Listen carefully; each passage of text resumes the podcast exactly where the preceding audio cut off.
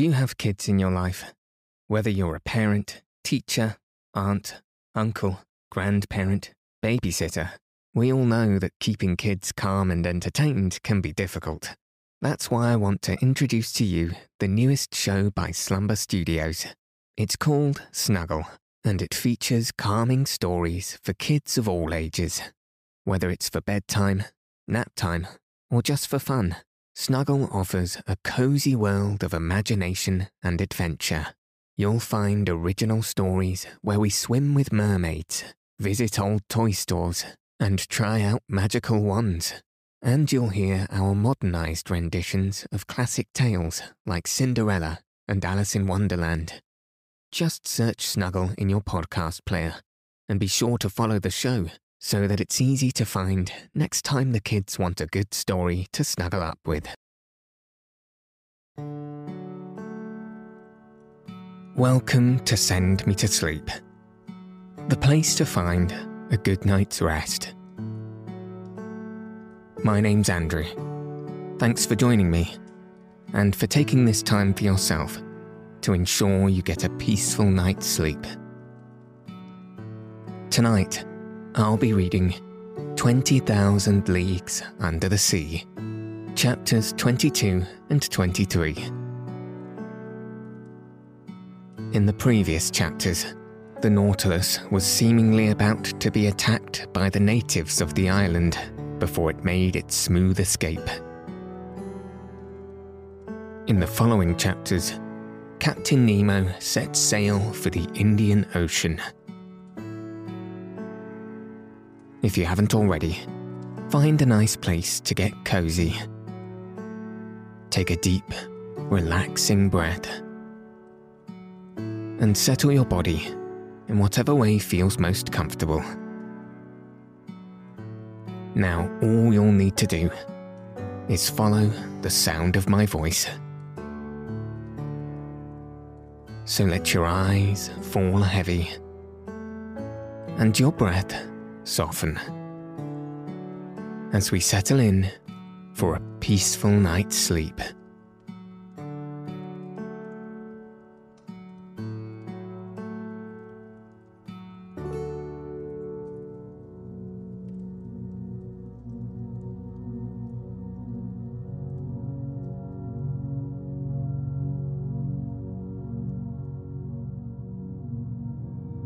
Chapter 22 Aegri Somnia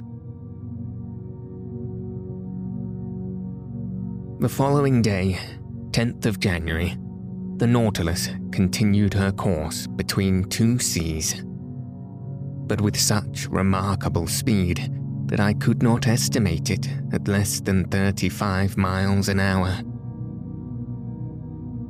The rapidity of her screw was such that I could neither follow nor count its revolutions.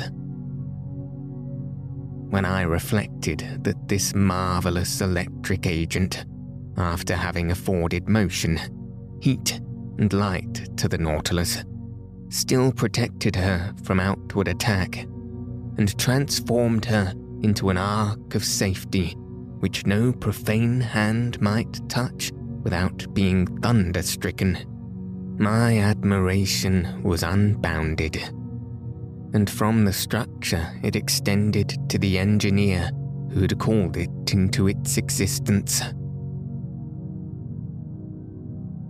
Our course was directed to the west, and on the 11th of January, we doubled Cape Wessel, situation in 135 degrees longitude and 10 degrees south latitude which forms the east point of the Gulf of Carpentaria. The reefs were still numerous, but more equalized, and marked on the chart with extreme precision. The Nautilus easily avoided the breakers of money to the port and the Victoria reefs to the starboard, placed at 130 degrees longitude and on the 10th parallel, which we strictly followed. On the 13th of January, Captain Nemo arrived in the Sea of Timor and recognized the island of that name in 122 degrees longitude. From this point, the direction of the Nautilus inclined to the southwest. Her head was set for the Indian Ocean. Where would the fancy of Captain Nemo carry us next? Would he return to the coast of Asia? Or would he approach again the shores of Europe? Improbable conjectures, both, to a man who fled from inhabited continents. Then would he descend to the south? Was he going to double the Cape of Good Hope, then Cape Horn, and finally go as far as the Arctic Pole? Would he come back at last to the Pacific, where his Nautilus could sail free and independently? Time would show. After having skirted the sands of Cartier, of Hibernia, Seringapatam, and Scott, last efforts of the solid against the liquid element, on the 14th of January, we lost sight of land altogether. The speed of the Nautilus was considerably abated, and with a regular course, she sometimes swam in the bosom of their waters, and sometimes floated on their surface. During this period of the voyage, Captain Nemo made some interesting experiments on the varied temperature of the sea in different beds. Under ordinary conditions, these observations are made by means of rather complicated instruments and with somewhat doubtful results.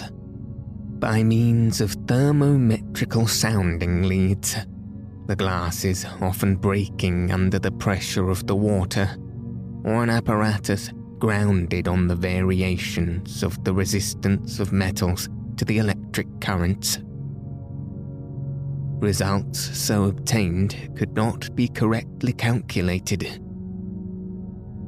On the contrary, Captain Nemo went himself to test the temperature in the depths of the sea, and his thermometer, placed in communication with the different sheets of water, gave him the required degree immediately and accurately.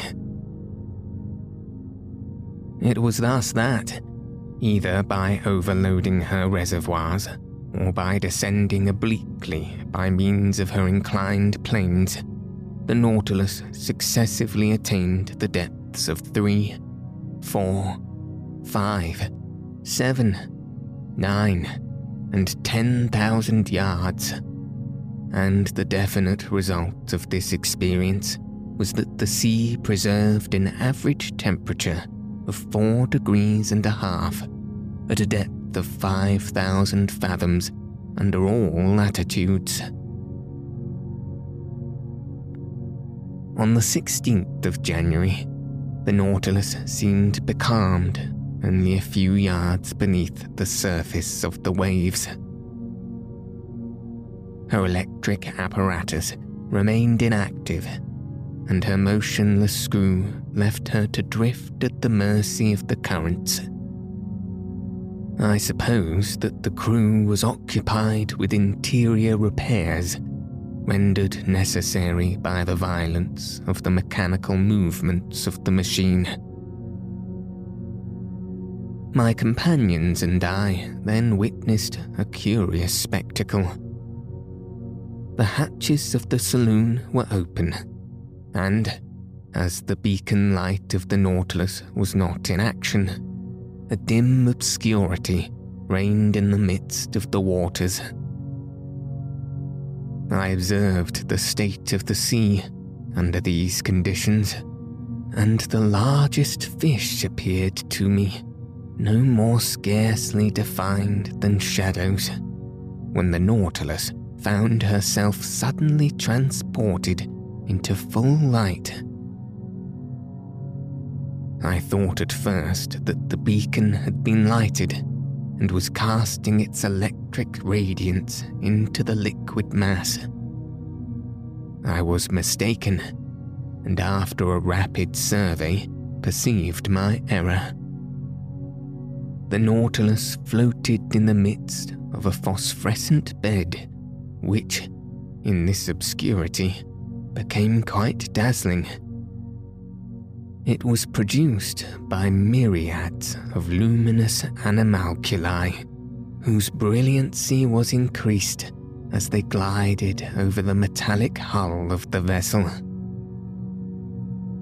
I was surprised by the lightning in the midst of these luminous sheets, as though they had been rivulets of lead melted in an ardent furnace or metallic masses brought to a white heat, so that, by force of contrast, certain portions of light appeared to cast a shade in the midst of the general ignition from which all shade seemed banished.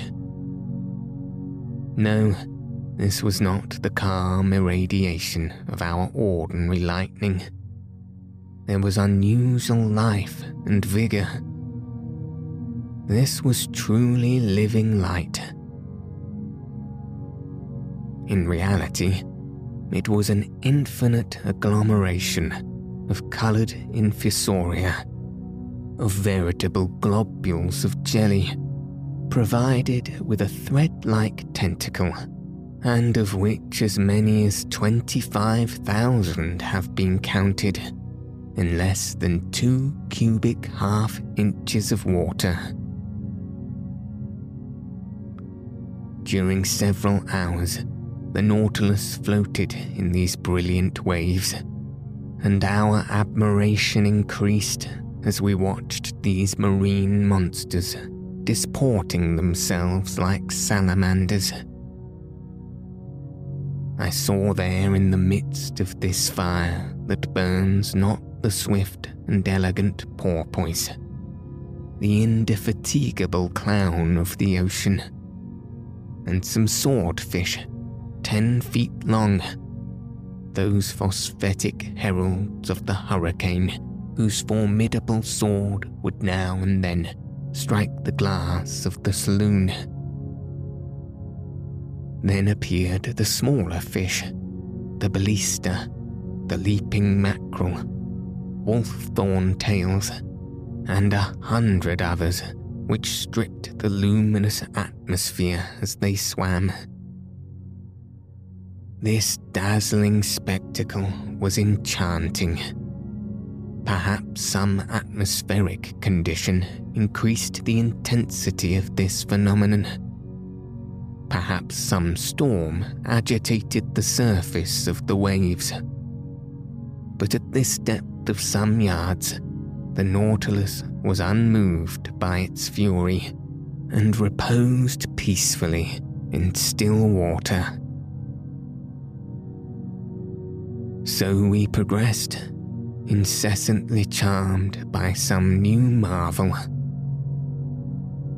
The days passed rapidly away, and I took no account of them.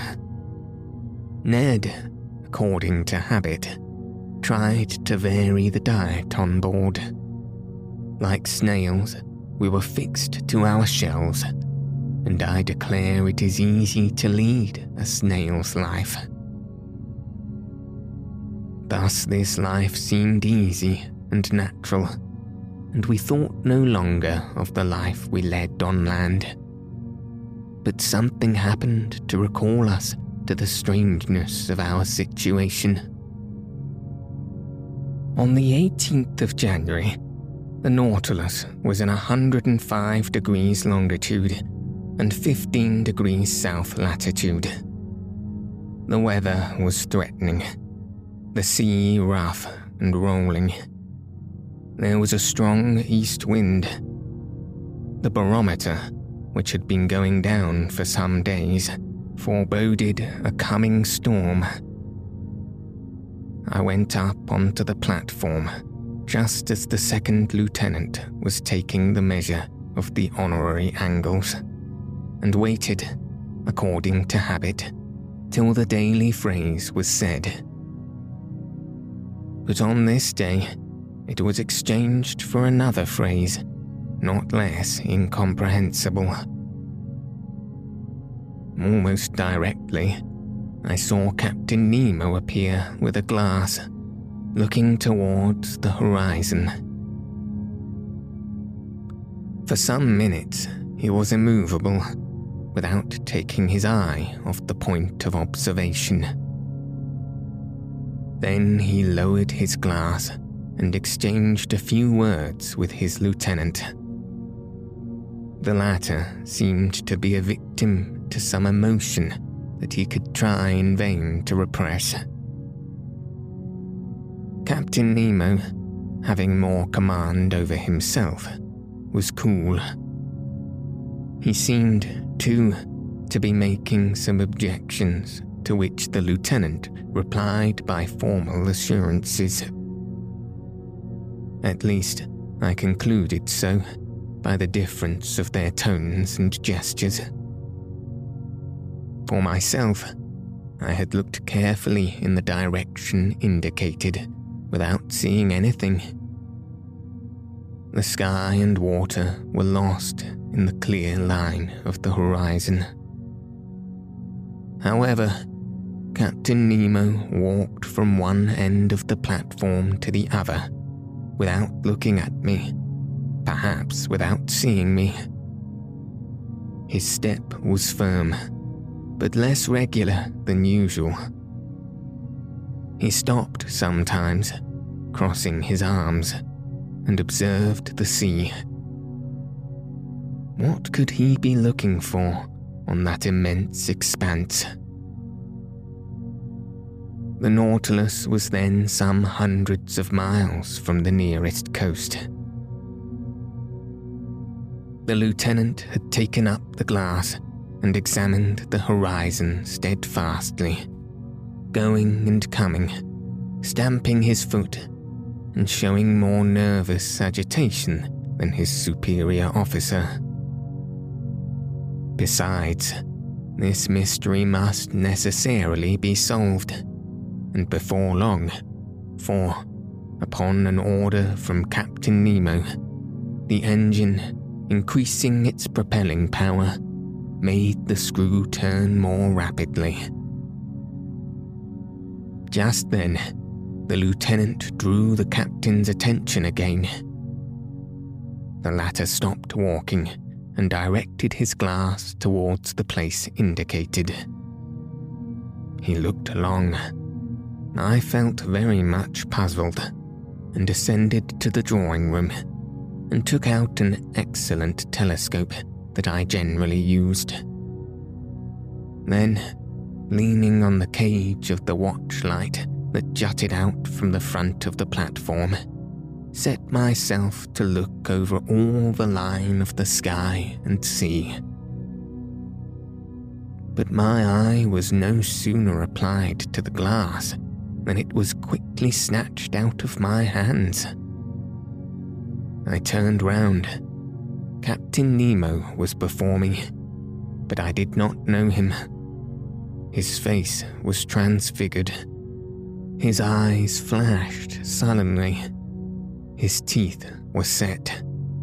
His stiff body, clenched fists, and head shrunk between his shoulders betrayed the violent agitation that pervaded his whole frame.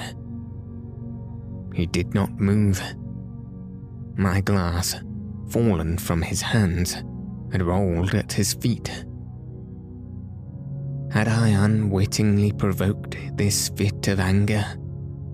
Did this incomprehensible person imagine that I had discovered some forbidden secret?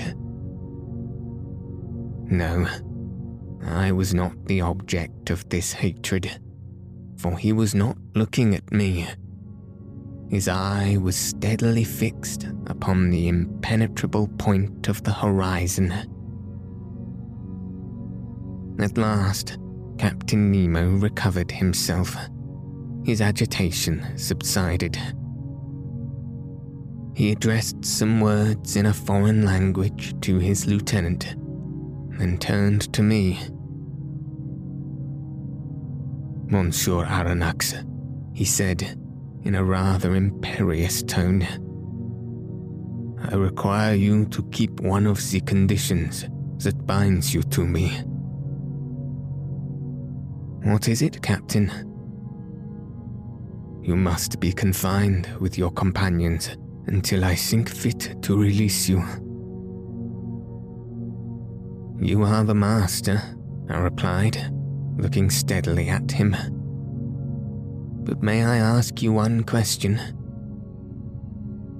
None, sir. There was no resisting this imperious command. It would have been useless. I went down to the cabin occupied by Ned Land and Conseil and told them the captain's determinations. You may judge how this communication was received by the Canadian. But there was no time for altercation. Four of the crew waited at the door and conducted us to that cell where we had passed our first night on board the Nautilus. Ned Land would have remonstrated, but the door was shut upon him. Will Master tell me what this means? asked Conseil. I told my companions what had passed. They were as much astonished as I, and equally at a loss how to account for it. Meanwhile, I was absorbed in my own reflections and could think of nothing but the strange fear depicted in the captain's countenance. I was utterly at a loss to account for it when my cognitions were disturbed by these words from Ned Land. Hello, breakfast is ready. And indeed, the table was laid. Evidently, Captain Nemo had given this order at the same time he had hastened the speed of the Nautilus. Will Master permit me to make a recommendation? asked Conseil. Yes, my boy. Well, it is that master breakfasts. It is prudent, for we do not know what may happen. You are right, Conseil. Unfortunately, said Ned Land, they have only given us the ship's fare. Friend Ned, asked Conseil, what would you have said if the breakfast had been entirely forgotten? This argument cut short the harpooner's recriminations. We sat down to table. The meal was eaten in silence. Just then, the luminous globe that lighted the cell went out and left us in total darkness. Ned Land was soon asleep, and what astonished me was that Conseil went off into a heavy slumber. I was thinking what could have caused his irresistible drowsiness when I felt my brain becoming stupefied in spite of my efforts to keep my eyes open, they would close. A painful suspicion seized me. Evidently, soporific substances had been mixed with the food we had just eaten. Imprisonment was not enough to conceal Captain Nemo's projects from us. Sleep was more necessary. I then heard the panels shut. The undulations of the sea, which caused a slight rolling motion, ceased. Had the Nautilus quitted the surface of the ocean? Had it gone back to the motionless bed of water? I tried to resist sleep. It was impossible. My breathing grew weak. I felt a mortal cold freeze and stiffen my half paralyzed limbs. My eyelids, like leaden caps, fell over my eyes. I could not raise them. A morbid sleep, full of hallucinations, bereft me of my being. Then the visions disappeared and left me in complete insensibility.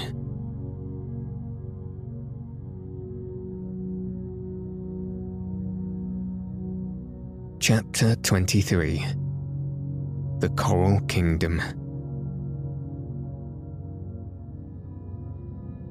The next day, I woke with my head singularly clear.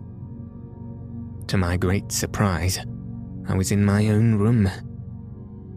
My companions, no doubt, had been reinstated in their cabin without having perceived it any more than I. Of what had passed during the night, they were as ignorant as I was. And to penetrate this mystery, I only reckoned upon the chances of the future. I then thought of quitting my room. Was I free again, or a prisoner? Quite free. I opened the door, went to the half deck, went up to the central stairs. The panels, shut the evening before, were open. I went on to the platform.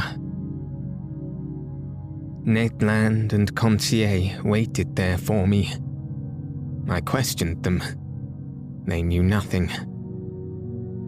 Lost in a heavy sleep in which they had been totally unconscious, they had been astonished at finding themselves in their cabin. As for the Nautilus, it seemed quiet and mysterious as ever. It floated on the surface of the waves at a moderate pace. Nothing seemed changed on board. The second lieutenant then came onto the platform and gave the usual order below. As for Captain Nemo, he did not appear. Of the people on board, I only saw the impassive steward, who served me with his usual dumb regularity. About two o'clock, I was in the drawing room, busied in arranging my notes when the captain opened the door and appeared. I bowed. He made a slight inclination in return, without speaking. I resumed my work, hoping that he would perhaps give me some explanation of the events of the preceding night. He made none. I looked at him. He seemed fatigued. His heavy eyes had not been refreshed by sleep. His face looked very sorrowful. He walked to and fro, sat down and got up again, took a chance book, put it down, consulted his instruments without taking his habitual notes, and seemed restless and uneasy. At last, he came up to me and said,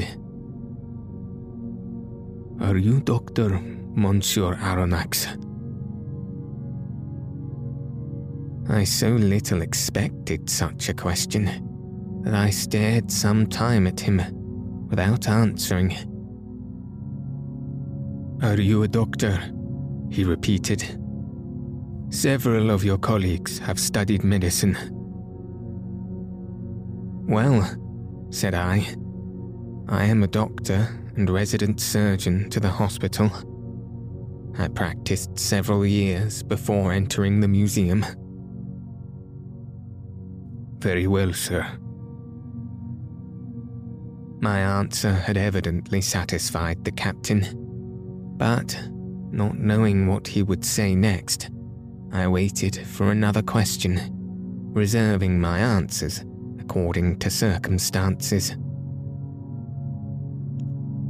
Monsieur Aronnax, will you consent to prescribe for one of my men? He asked. Is he ill? Yes. I am ready to follow you. Comes in. I own my heartbeat. I do not know why. I saw a connection between the illness of one of the crew and the events of the day before, and this mystery interested me at least as much as the sick man. Captain Nemo conducted me to the poop of the Nautilus and took me into a cabin situated near the sailors' quarters. There, on a bed, lay a man about forty years of age, with a resolute expression of countenance, a true type of an Anglo Saxon. I leaned over him. He was not only ill, he was wounded. His head, swathed in bandages covered with blood, lay on the pillow. I undid the bandages, and the wounded man looked at me with his large eyes and gave no sign of pain as I did it. It was a horrible wound. The skull, damaged by some deadly weapon, left parts of it exposed, which was much injured. Clots had formed in the bruised and broken mass, in colour like the dregs of wine. There was both contusion and suffusion of the brain. His breath was slow, and some spasmodic movements of the muscles agitated his face. I felt his pulse. It was intermittent the extremities of the body were growing cold already, and I saw death must inevitably ensue. After dressing the unfortunate man's wounds, I readjusted the bandages on his head and turned to Captain Nemo. What caused this wound? I asked. What does it signify? he replied evasively. A shock has broken one of the levers on the engine, which struck myself. But your opinion as to his state. I hesitated before giving it. You may speak, said the captain. This man does not understand French. I gave a last look at the wounded man. He will be gone in two hours. Can nothing save him? Nothing. Captain Nemo's hand contracted, and some tears glistened in his eyes, which I thought incapable of shedding any. For some moments, I still watched the dying man, whose life ebbed slowly.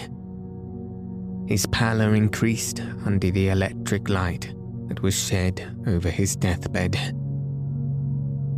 I looked at his intelligent forehead, furrowed with premature wrinkles, produced probably by misfortune and sorrow. I tried to learn the secret of his life from the last words that escaped his lips. You can go now, Monsieur Aronnax, said the captain. I left him in the dying man's cabin and returned to my room, much affected by this scene. During the whole day, I was haunted by uncomfortable suspicions and at night I slept badly. and between my broken dreams, I fancied I heard distant sighs like the notes of a funeral psalm.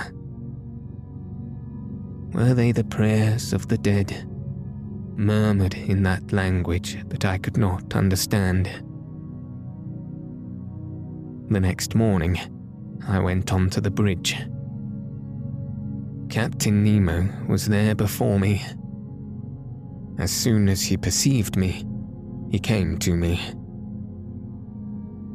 Professor, will it be convenient to you to make a submarine excursion today?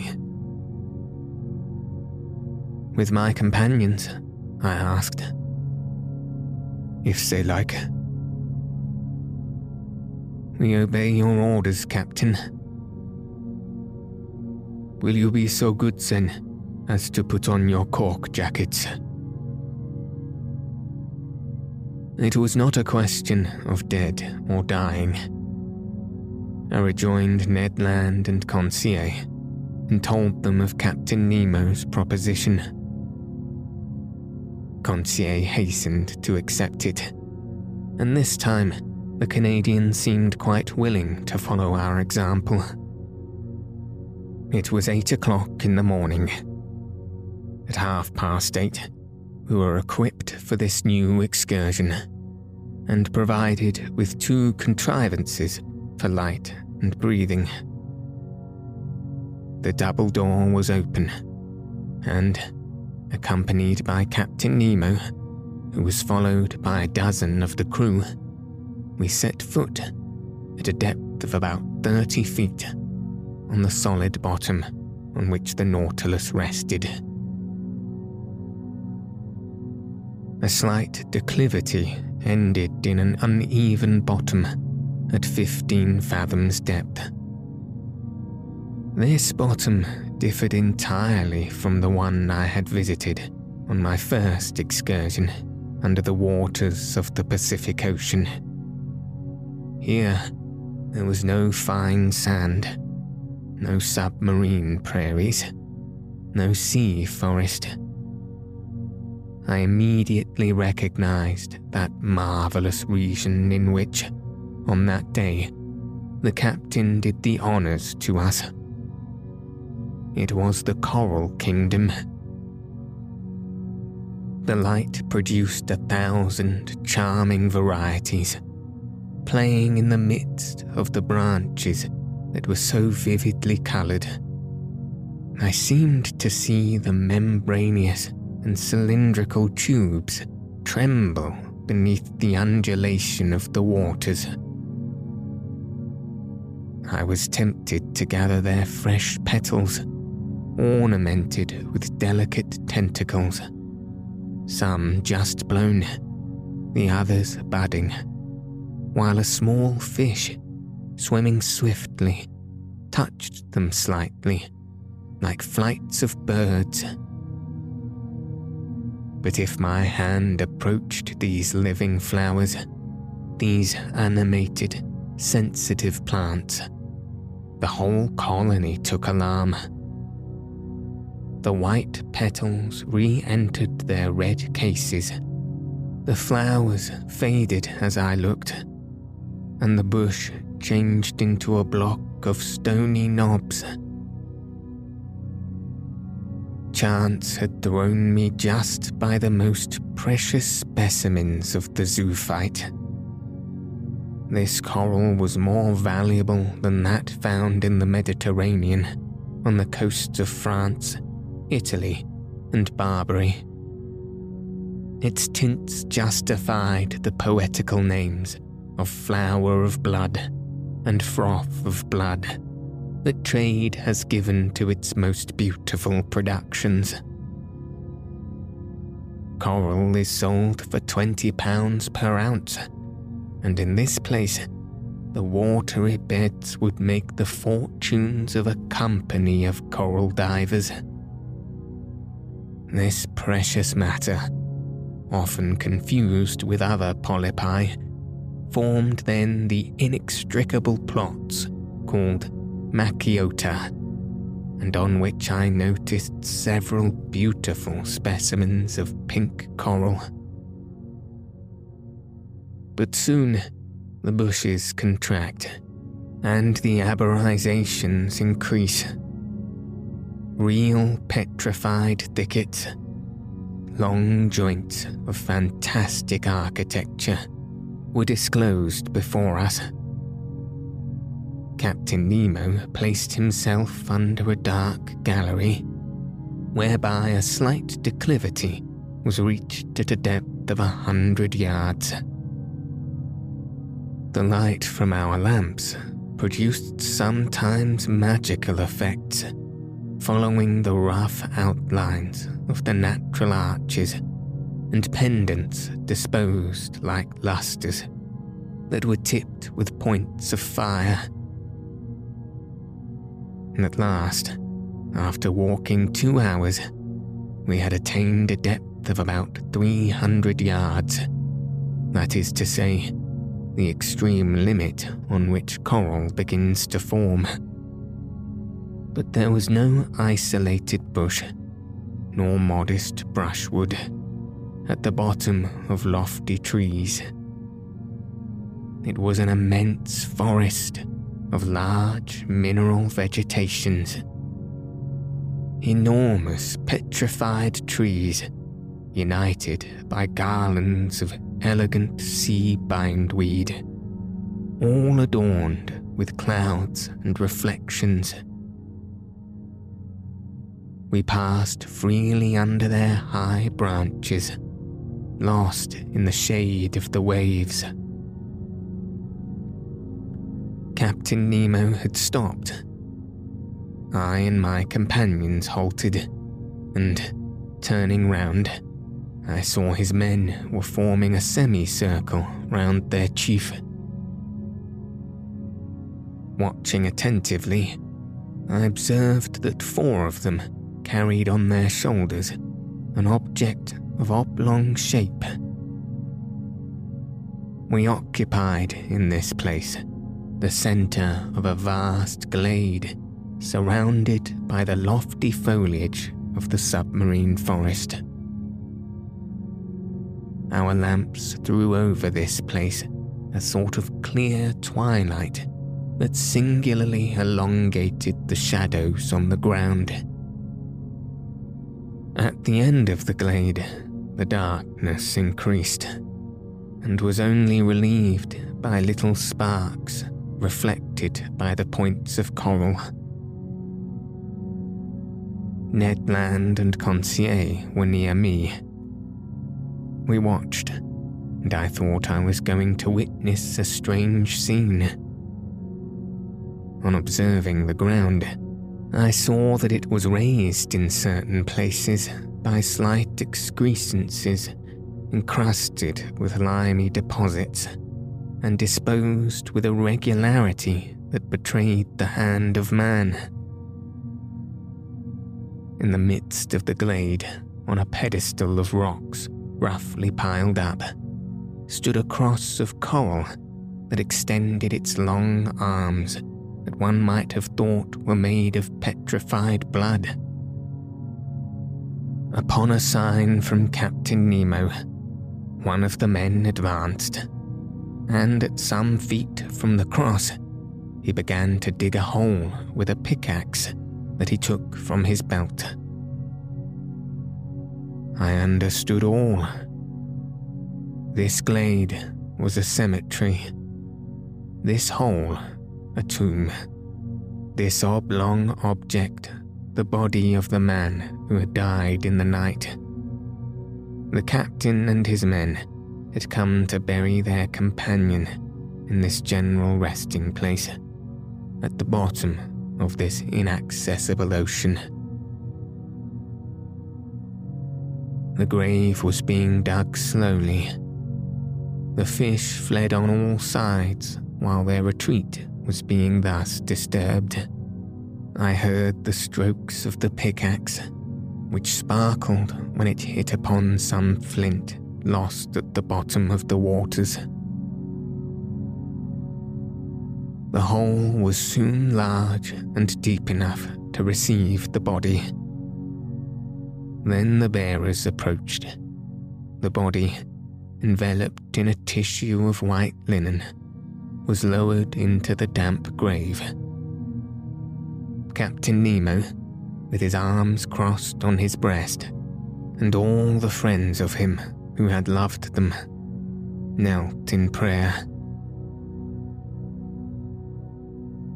The grave was then filled in with the rubbish taken from the ground, which formed a slight mound.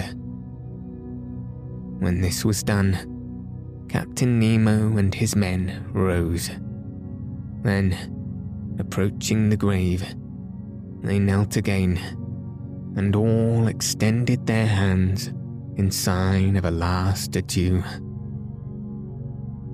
Then the funeral procession returned to the Nautilus, passing under the arches of the forest, in the midst of thickets, along the coral bushes, and still on the ascent.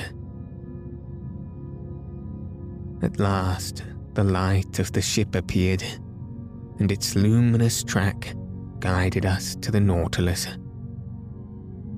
At one o'clock, we had returned.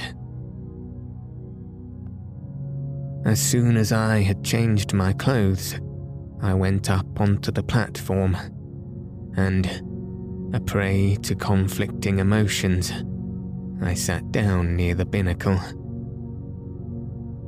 Captain Nemo joined me. I rose and said to him, So, as I said he would, this man died in the night. Yes, Monsieur Aronnax. And he rests now, near his companions, in the coral cemetery. Yes, forgotten by all else, but not us.